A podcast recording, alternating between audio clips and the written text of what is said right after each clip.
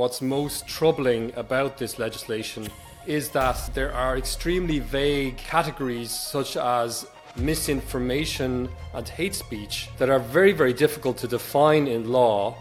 So, this opens the door to a form of arbitrary bureaucratic power over the platforms. What will be the impact of the European Union's sweeping new rules for big tech? Not just on Europe, but also on America. They can also declare an emergency, and in the event of declaring an emergency, require the platforms to take special measures to counteract the emergency. In this episode, I sit down with David Thunder, a political philosopher and research fellow at the Institute for Culture and Society at the University of Navarra. This is American Thought Leaders, and I'm Jan Jekielek. David Thunder, such a pleasure to have you on American Thought Leaders. Thank you. It's great to be here, Jan. Why don't we just jump right into it? What is this Digital Services Act?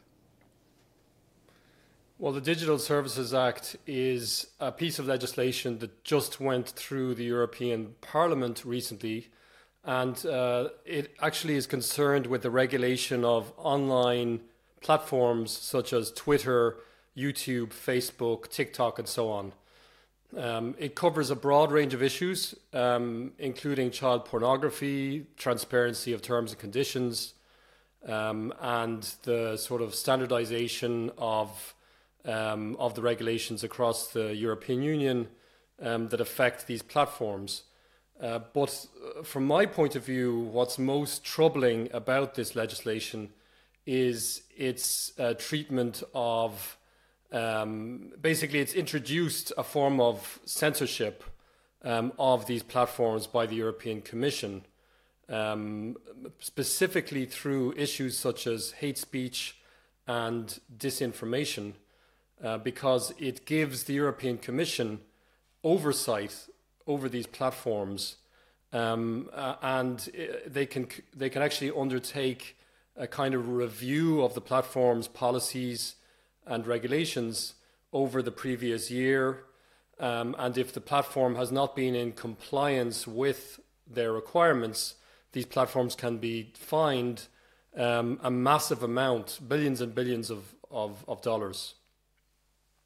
You know, that is uh, obviously of, of great, great concern um, to those platforms, but also could be a great concern to people who use these platforms. We're talking about these very large ones that have, you know, become a kind of infrastructure, in fact, for uh, for a lot of uh, people the world over. Exactly, they've become a kind of a digital town square or a global digital town square, you might say, in which really um, much of the news and commentary that happens in the world gets filtered through these platforms. So even though they're private um, platforms, they act as public forums. And that's a very important point to make that they do have a public function in, democ- in our democracies. Um, and, and so any form of oversight of these platforms by, uh, say, the European Commission is something that I think people um, who care about democracy should be concerned about. Um, and of course, n- nobody would object to them taking down child pornography. Um, that's not the issue. Um, the, the, the, issue with this legislation is that um, there are extremely vague categories such as misinformation and hate speech that are very, very difficult to define in law. Um, that the auditors of uh, Twitter or other platforms, the people who are auditing them every on a, on a regular basis um, have to take these categories into account and decide whether the platforms have sufficiently enforced rules against disinformation and hate speech. Um, and if they haven't, they'll be heavily fined and they could even be suspended from operating in the European Union eventually.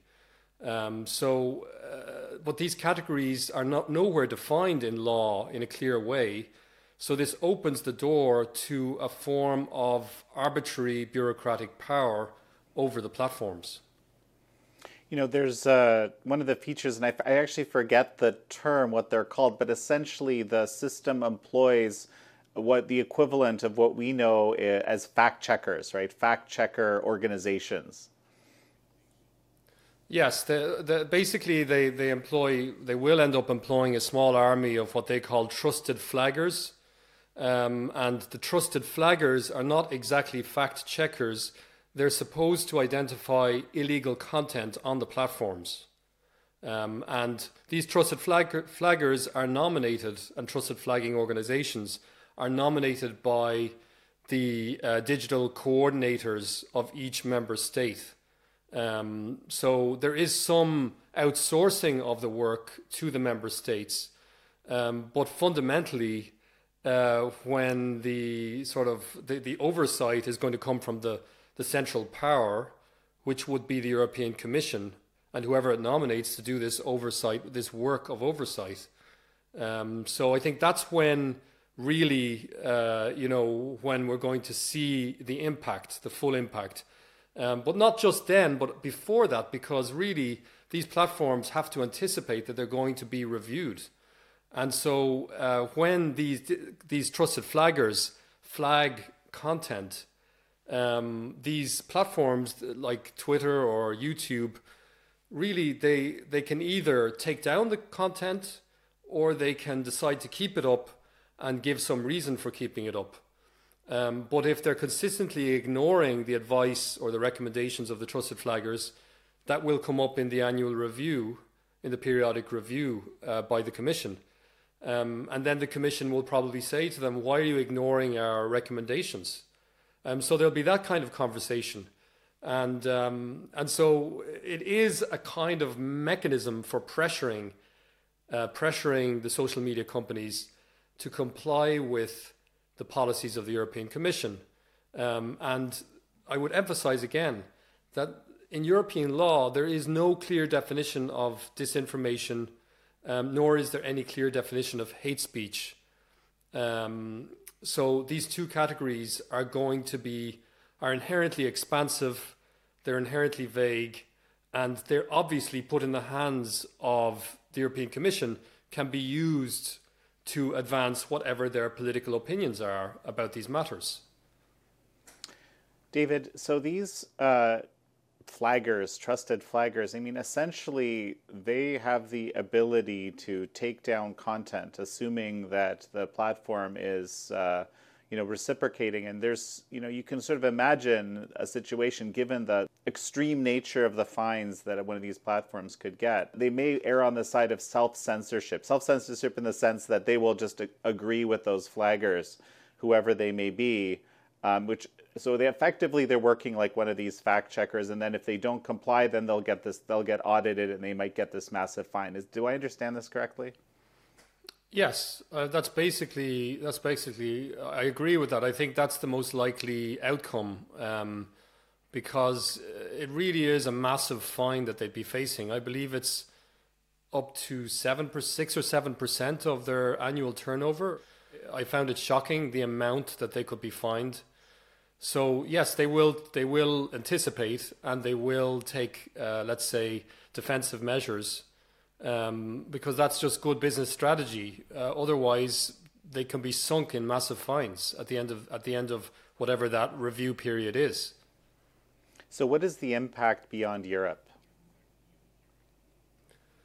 Well, that's a good question. I mean, um, in principle, uh, I don't know if it's it's practical for a social media company to completely separate um, the visibility of, say, tweets or posts in one region and in another, and whether the, for example, the Twitter experience or the X experience would be completely different if you're living in Europe than if you're living in the United States. Uh, I mean, I'm not a legal expert, but I would imagine that um, one one of the obvious impacts is just the uh, the sheer cost for the social media companies of having to put in place an infrastructure to be constantly re- resp- responding to these trusted flaggers, a kind of a regulatory in- infrastructure. So it's going to be a burden, I think, a burden on the platforms, not to mention the, that they would be paying fees to the European Union for this service. Um, so certainly there'd be an extra cost for the platforms. For the end user, um, it's hard to say. Uh, it would be up to the companies to decide whether they're going to sort of standardize their policies across the world or whether they could, you know, have a Twitter experience, X experience, you know, TikTok experience for ev- for say the United States and another one for Europe. Um, Europe would be a more censored experience uh, in this case. Um, but I'm speculating because I'm not sure exactly how the social media companies will respond to this these regulations. I mean, and basically, so you're arguing that it does do certain valuable things that are highly defined. For example, you know, restrict child pornography, which I think uh, maybe not hundred percent, but just about everybody would agree is is a really good thing. To, and but that is something that's very finely defined, and then that also it also incorporates these very broad uh, broad areas. Yeah, I mean, you know, one example was the use of algorithms um, that could be potentially manipulative. The there's a part of the legislation requires social media companies to be more transparent about how they use people's personal data in designing their feed and their experience of the of the particular platform. Um, so I think that's a pretty good idea. It's a pretty neat idea, actually, to uh, bring in more transparency, more respect for privacy, um, and the example you gave of child pornography. I mean, who's who's in favor of child pornography? I mean, I mean, really.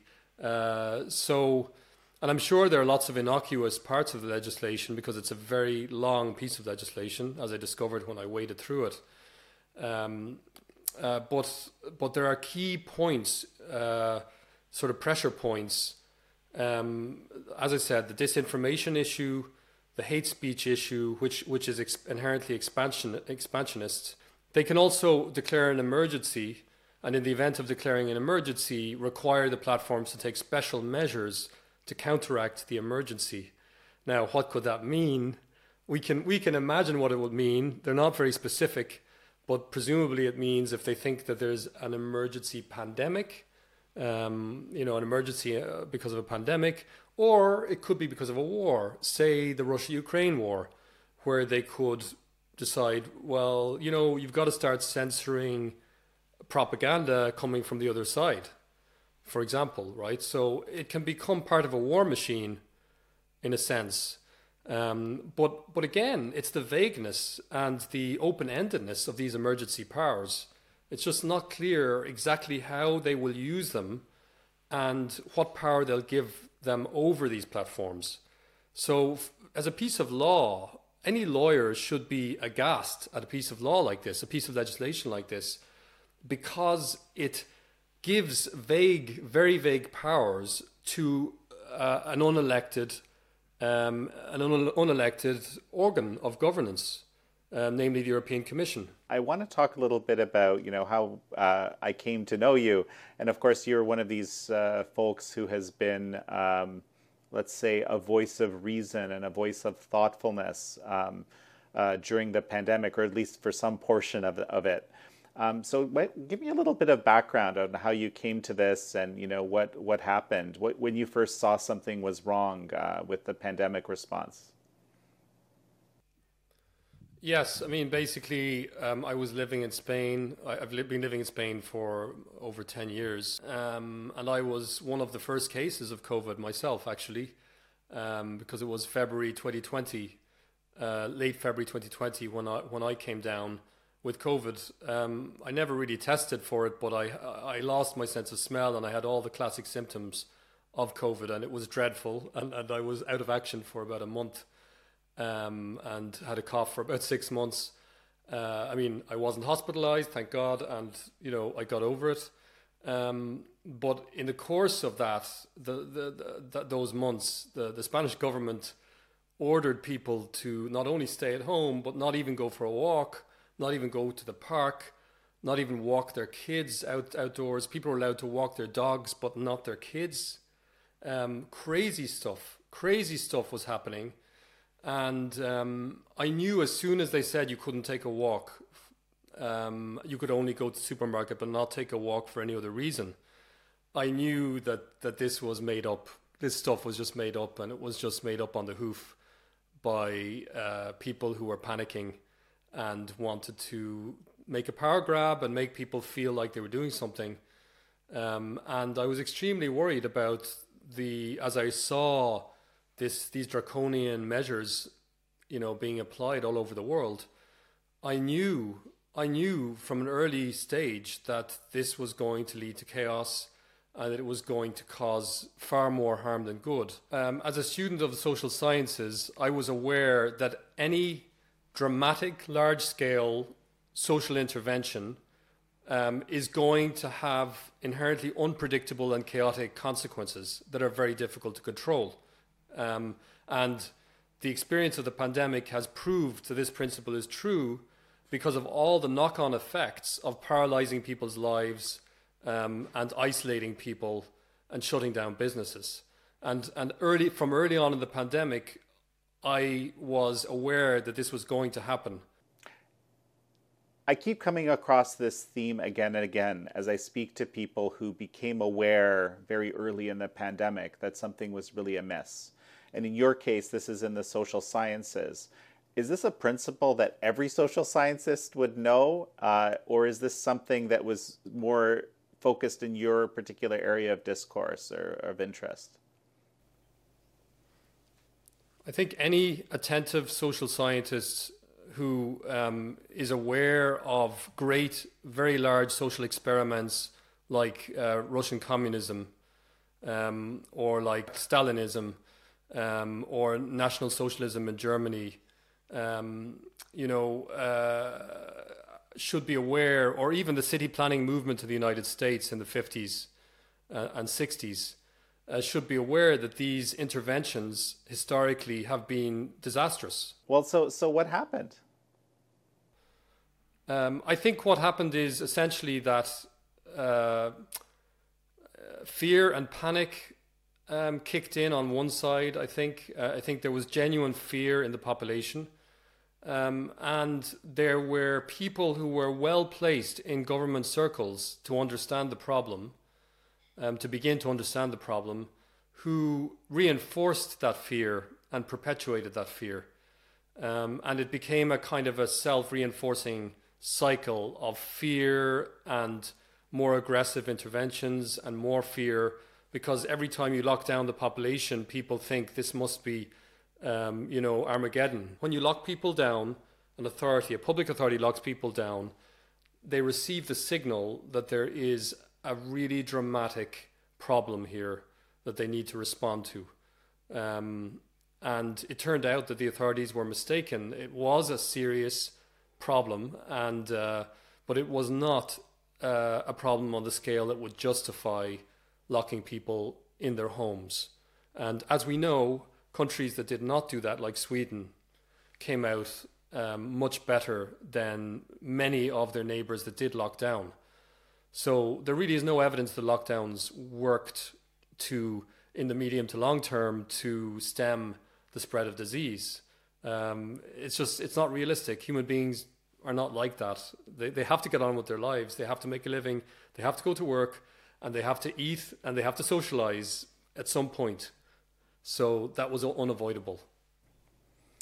You know, I'm was this is exactly what I was thinking about uh, when you were talking about these emergency powers that for extra censorship or whatever that are granted by this new DSA law. Yeah. Um, I mean, in a way, it's it's a kind of a rationalization that they offer for these powers because I guess their their idea is that somehow them controlling the flow of information on the internet is vital to managing public emergencies, and that in itself is a very questionable premise. And um, you know, it's very self-serving premise as well for a government um, whenever a government wants to make the case for more having more power, we should be very suspicious. Um, and you would think, in fact, that during an emergency, you would want a more open internet and a more open flow of information so that vital information that is concealed or that is not easy to access can actually come to the fore. Um, you would not think that, the opposite, that in fact shutting down information is the best thing you can do to manage an emergency. It's astonishing, uh, isn't it? What happened? Well, why don't we do this? Um, why don't you just give me a sense of, you know, your a bit of your background, and then let's bring it up to what you're actually studying currently, which is, I guess, uh, highly relevant to this discussion. I'm a political philosopher, and um, I'm interested in. Um, I've studied issues connected with the ethics of citizenship, what it means to be a good citizen and um, and some of the obstacles to being a good citizen, some of the corrupting, um, let's say, influences of political institutions and practices, and um, and and in my later career, uh, I've kind of turned towards the institutions of democracy, and I've focused a lot on um, the conditions under which uh, democratic political institutions can contribute towards the all round flourishing of their participants, basically, so that citizens can live more satisfying and rounded human lives under these political institutions. Um, so that's kind of where my research is at at the moment. And um, I'm particularly interested in the decentralization of political institutions and the principle of federalism, which is a very, very cherished and familiar principle in the United States so it's the federalism in the United States that actually, you know, allowed for different approaches to the pandemic. Uh, you know, as we know, for example, Florida, you know, basically broke the lockdowns very early on, basically uh, within a month. There's other states that stayed locked down for a very, very long time. And of course, completely different approaches to various types of mandates, including mask mandates and vaccine mandates, and uh, even messaging around the pandemic as well um, which uh, you know provided this sort of as it's described, you know, laboratory of democracy scenario where we can look back and say, okay, well, we, we, which approaches were better, which worked, uh, which didn't, and so forth. I deeply appreciate this approach. This is very different from my home country of Canada, of course, where everything is much more centralized. Yeah, I think this point about experimentation and about sort of laboratory of democracy is fundamental um, because if uh, if you centralize a political system too much, then what happens is that you deprive yourself of basically invaluable knowledge and understanding of public policy. Because if you only impose one policy across a region, then um, you'll never really know for sure whether that was the best policy or the optimal policy because you don't have a control group you don't have a kind of um, a parallel universe, if you will, where a different policy was applied. And, and so the federal system allows for these kinds of experiments in democracy and in public policy to run in different directions so that observers can then understand their outcome better. So I am not American, but I lived in America for many, many years, for, um, you know, for at least 10 years. And um, I have to say that I'm very attached to the principle, the federal principle, and I, I, I think it, it is extremely important to preserve it um, so that uh, power remains as dispersed as possible. Um, and uh, and I would further say that the, the federal principle should be applied within states, intra-state so that municipalities and boroughs and counties can have as much autonomy as they can over their own affairs. Um, I think that's really fundamental for democracy to work uh, work well. You know, I want to touch on something that we discussed a little bit offline, which applies both to this uh, DSA uh, law and also just this general topic we're discussing here. We live in a world where um, we're kind of told that we need experts to mediate our understanding of the world because the world has become so complex. And you know, this pandemic response, if anything, if one of the sort of silver linings of it has been to show us that that approach doesn't seem like it's going to work very well, right? Given the a lot of poor decision making that was made by people who were, who were experts, and then the doubling down on you know failed policy and so forth. This is this has been kind of a feature, a feature of the pandemic. But just you know, something we discussed earlier uh, was just the very idea that you know one group of people or a small group of people or these fact checkers or flaggers or whatever could actually have the level of understanding to decide, you know, what is true and what is false. That itself is a, a serious question. But I and and the, here's the thing, like I, I feel like we've been conditioned a little bit to believe that that might be possible, but you argue differently. So tell me about that. Yeah, I mean, basically, um, this has to do with how both scientific and political knowledge and moral knowledge, how it actually works. We have to understand that, in fact, um, in order to get to the truth, in order to understand what's going on in the world, we actually have to engage in a back and forth in an argument with other people. And um, our, we have to be able to examine the evidence openly, and the evidence that's presented has to be contestable by other people, like in a court of law, in a way, kind of adversarial. You could think of it in an adversarial way. Um, you know, I'm held accountable by other people for what I say because they can challenge me, right? But if we set aside an anointed group of people and we say, those people, they have the truth, uh, will protect what they say, it cannot be challenged, then we're undermining the very basis for rational discourse, which is the ability to be challenged by others. Um, and, and of course, the notion that there is an, an anointed class of people is like something out of a sci-fi novel or something. It's it's absolutely, utterly implausible, um, and I think it's made its way into popular ideology. And the, the reason it's, it has such an appeal is because it makes the world very tidy. Because then, instead of having to grapple with complexity and contradiction, I can just be fed the truth by an expert. And, and that makes me feel kind of comfortable. Um, it can make me feel comfortable. It doesn't make me feel comfortable personally, it makes me feel uncomfortable to be fed ideas constantly by an expert class. But I can understand how that could psychologically be reassuring to think that these people have the truth. The NIH, uh, the CDC.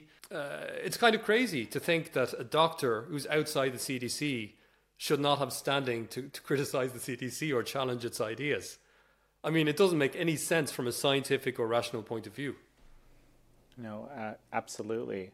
And, you know, it's a are we in this kind of a moment where you know so many of us i mean i'm thinking back to hannah arendt's writings right now right? Are we in a moment where we're kind of poised to accept some kind of technocratic rule? It's not just a matter of of you know there being this kind of impetus for that kind of uh, power structure in itself but but that that we're more maybe interested in, in, in it than we, than we have been in the past. Yeah, I mean, I think there are a very famous thinker, Alexis de Tocqueville, you know, who, who wrote his famous, wonderful uh, book, volume uh, called Democracy in America. And he predicted, he was very prescient, he predicted that, you know, modern governments, in promising people security and comfort, um, could become effectively what he called soft despots, right? Softly despotic, despotic, meaning that instead of relying on you know the police uh, coming to your home and you know knocking your door and rounding you up, they would just get compliance through by regulating the hell out of people's lives, and um, so that you know people's initiative and creativity would be destroyed by having to go through bureaucratic hurdles for everything they did. Um, and so, hyper regulation of people's lives by the state, um, I think, in a way, can really um, enervate them or it can really kind of reduce their energy and it can reduce their creativity and it can convert them into, it can infantilize them. And so, I think technocracy in itself can feed on itself by by creating habits of compliance um, with minute minute rules, complicated rules, and and and and and, and in some ways, I think people. I, th- I agree. People seem to be more open to technocratic control of their lives. Um, um, but there are other people who are resisting and pushing back. and we shouldn't forget that. There are pretty strong resistance movements in places like the United Kingdom um, and uh, peaceful resistance movements. Uh, and and so and populist movements as well that are you know anti-establishment and anti-technocracy. So it's not all doom and gloom. There are some signs of resistance to to these kinds of tendencies in democracy.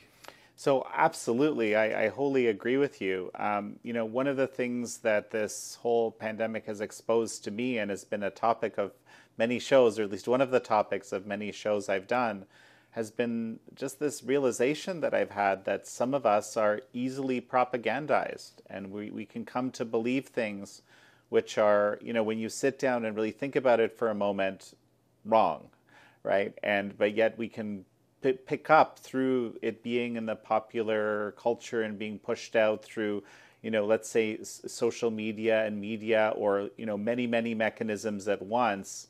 Um, we can come to believe things which you know upon reflection don't really make a ton of sense.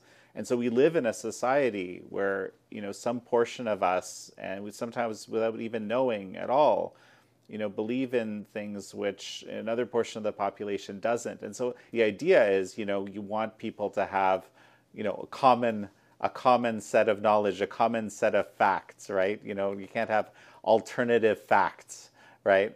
Um, facts are facts are facts, right? But but that's not where we are today.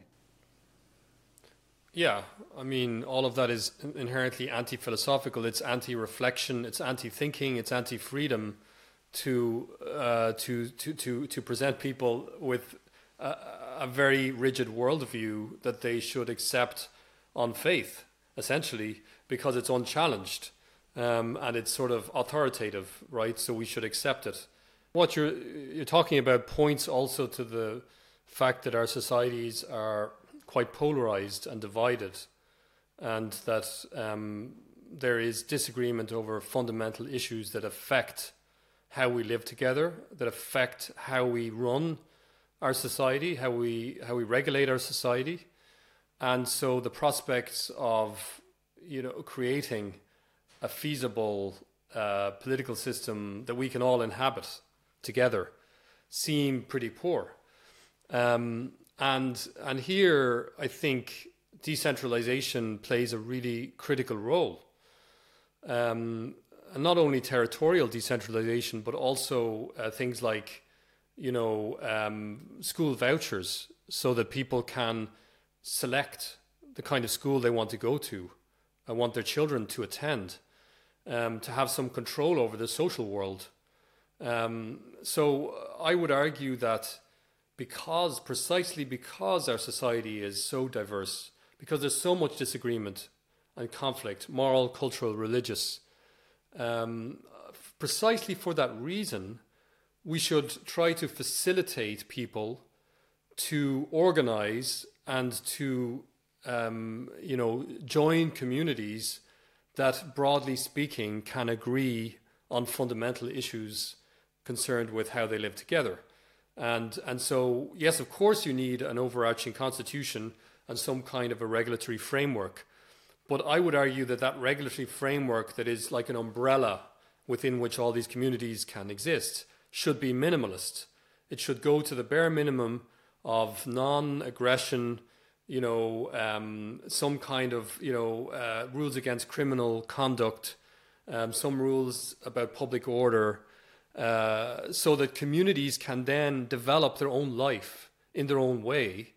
And they don't all have to be celebrating a gay way of life, and they don't all have to be against a gay way of life. I mean, I, I, I, I, I you know, in a way, we have to understand that it's a practical issue. It's a practical problem.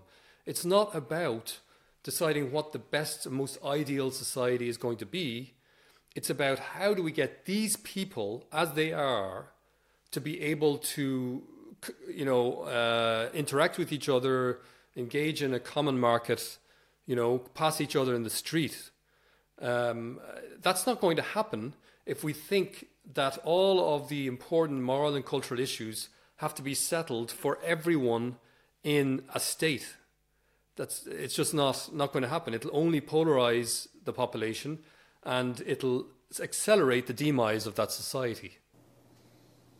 Well, I mean, inherently, um, you know, s- some people would be, you know, forced to take on a set of values, right, in this type of context. It, it would end up being that either a majority or um, a powerful political faction, which may be just a, a strong minority or a powerful minority, would end up dictating the terms of our common life in a way that goes completely against the will and the interests um, and the opinions of the rest of the society. And they would feel trapped. And when people feel trapped, they become resentful, bitter, angry. And um, it, it's a recipe for an unstable uh, society, um, inherently unstable and explosive. Uh, so you know, people get complacent about democracy, about Western democracy, and they think, oh, well, we don't see bombings in the street. Um, but I think that's a mistaken attitude because, because ultimately, um, underneath the veneer of peace and respect, uh, you know, there can be a lot of tension and resentment. And if you allow it to bubble, you know, to just sort of develop over time, there will come a time when it explodes. And um, democracy relies on mutual respect and on um, recognition of the legitimacy of our shared institutions. And so, if those institutions become polarized or only are perceived to represent the ideological or economic interests of a special class of people, then many citizens will just switch off and will defect and they'll reluctantly go along with what they're told to do until they see an opportunity to overturn those institutions. Um, I mean, that sounds dramatic to say it that way, but I, I do think, and I would say the United States um, is on course for a form of dismemberment if these issues are, if there's a, if, if people attempt to resolve these issues at the federal level. It's a recipe for dismembering the United States. So, okay, well, why don't we why don't we look at uh, what what do you see as a as a solution here? Well, I think the solution is um, there's no completely satisfactory solution because politics is very messy, and because you know living and sharing public spaces is inherently a messy kind of process when people have different opinions and so on. But having said that, there are ways to mitigate the uh, pathological effects of political uh, partisanship and, let's say, uh, division and polarization. And one of those ways that have been recognized by uh, scholars of what's called polycentricity, which just means uh, lots of different, it just means basically decentralized governance, um, is to decentralize power and allow communities to run their own affairs in their own way um, and have a very strongly protected right of exit um, and right of mobility so that uh, essentially citizens can vote with their feet, so to speak, and they can move to communities that are more amenable to their outlook on life. Um, and and so if people wanted to, maybe that's a, an example that's been discussed or cited by a lot of people. Uh, apparently, a lot of people have moved to Florida during and after the pandemic. Um, and you can bring that down to a smaller scale, and you can even bring it down to the level of municipalities and counties um, to some extent. You can actually have different rules for different regions um, and different governments. Uh, and I know people think this sounds very radical, probably, but but honestly, I think you know we're up against fairly radical problems now, and so we need to start to open our mind to radical solutions. Well, um, such as decentralization. Well, I- indeed, you know, if you read uh, my good friend Roger Simon, who's also you know our uh, editor at large at Epoch Times, he has a new book out called American Refugees, which is precisely about this phenomenon of people migrating from blue states to red states and just a lot of the kind of phenomena associated with that. Yes, in terms of people finding their life meaningful and worth living, um, uh, it's very important how their social environment is structured. I mean, ha- the, the, people you hang out with, the people you cross paths with, um, and the kinds of activities you engage in, social activities, are fundamentally important for your self development, for how you view yourself, and how you move in the world, how you navigate the world. And so it's not just geographic decentralization, it's also allowing civil associations, or let's say allowing civil society organizations, um, such as educational institutions, to have um, maximum autonomy to be able to cultivate a shared way of life without being constantly micromanaged and constantly, in a way, uh, hyper regulated by uh, overseeing um, powers. I'm not saying they should be, I'm not an anarchist, and I'm not saying that, that you know, universities should have zero regulation uh, by, say, the state. Um, but I'm saying that in terms of ideology, in terms of philosophy, um, universities should have a lot of freedom, in my opinion, to develop their own um, research programs, their own uh, educational programs, and then citizens should be free to go there or not go there, as the case may be, so that there's a kind of a, a market effect as well. You know that people choose what kind of education they want for themselves and their children. Um, and this can be applied to many different sectors of social life. Uh, so, so yeah, I think the freedom of civil society is is a fundamental part of uh, part of federalism.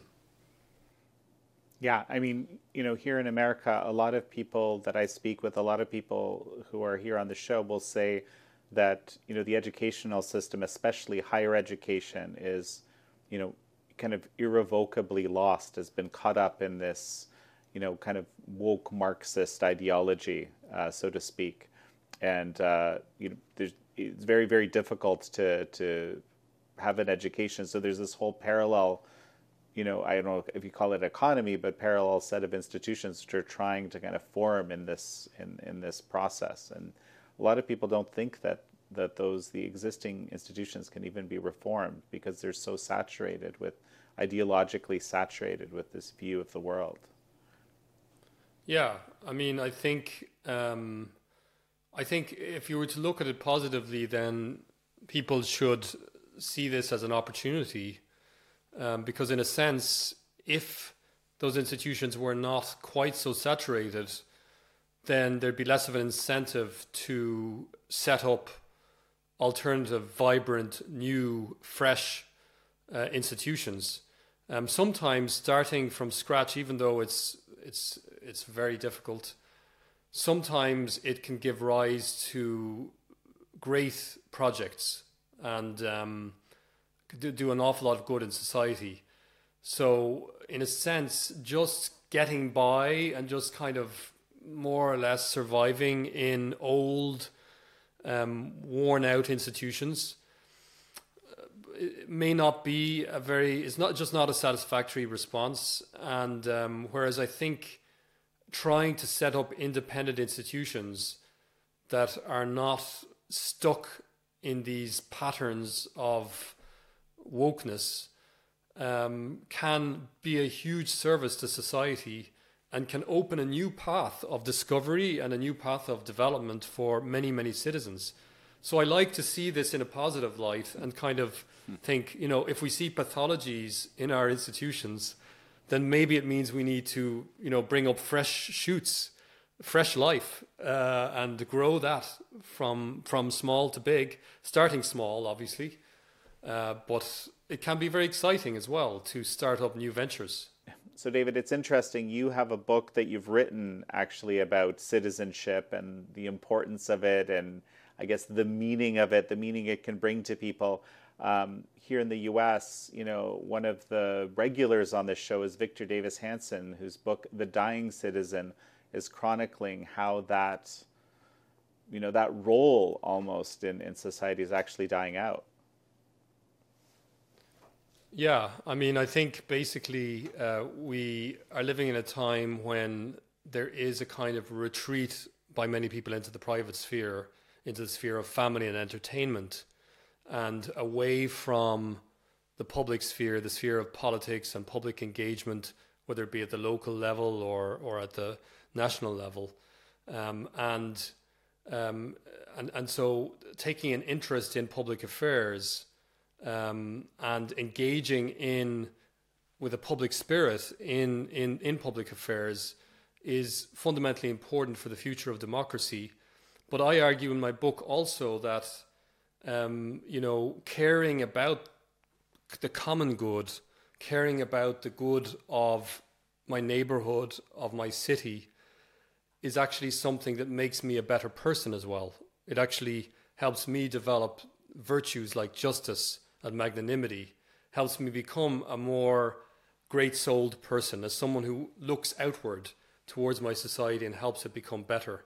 You know, on the one hand, we see a lot of people that are very you know, disillusioned and wondering whether there's any point of participating in the political process, right? On the other hand, um, there's been a huge increased interest in, for example, school boards, very, very much a local, you know, political office, political role, and uh, you know, th- this actually has had some profound impact on on school districts across the United States recently. Yeah, I think it's so important that people um, do not have contempt. They should not have contempt for citizenship at a very local level. I think that's so important, and not to underestimate the importance of engagement with the school board or engagement with, you know, if you're in a university in the in the governance of your university um, or of any civil society organization um, or even you know good governance in a business even. These are all ways in which in my view we can you know um, practice good citizenship uh, to the benefit of everyone. Any final thoughts as we finish? Sometimes people can become discouraged and disheartened because it seems like so many things are going in the wrong direction. Um, and I, I like to say that um, and I say this for myself as well that we only get one life to live. And, um, you know, even if you live under a, a very problematic government, um, there are so many good things that we can do with our life for the people around us, um, including building institutions, but also just in our neighborhood, in our family, among our friends. Um, that the meaning of our life does not turn on our success at changing the whole world. I think that's just a fundamental, very important point. Um, the meaning of our lives comes from the way we live our day to day life and touch the lives of those around us, not whether we change the whole world.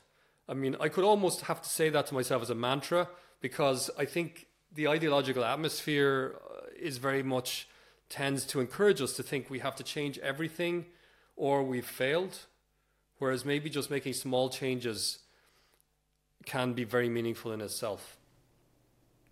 Well, David Thunder, it's such a pleasure to have had you on. Thank you. I've enjoyed the conversation. Thank you all for joining David Thunder and me on this episode of American Thought Leaders. I'm your host, Jan Jekielek.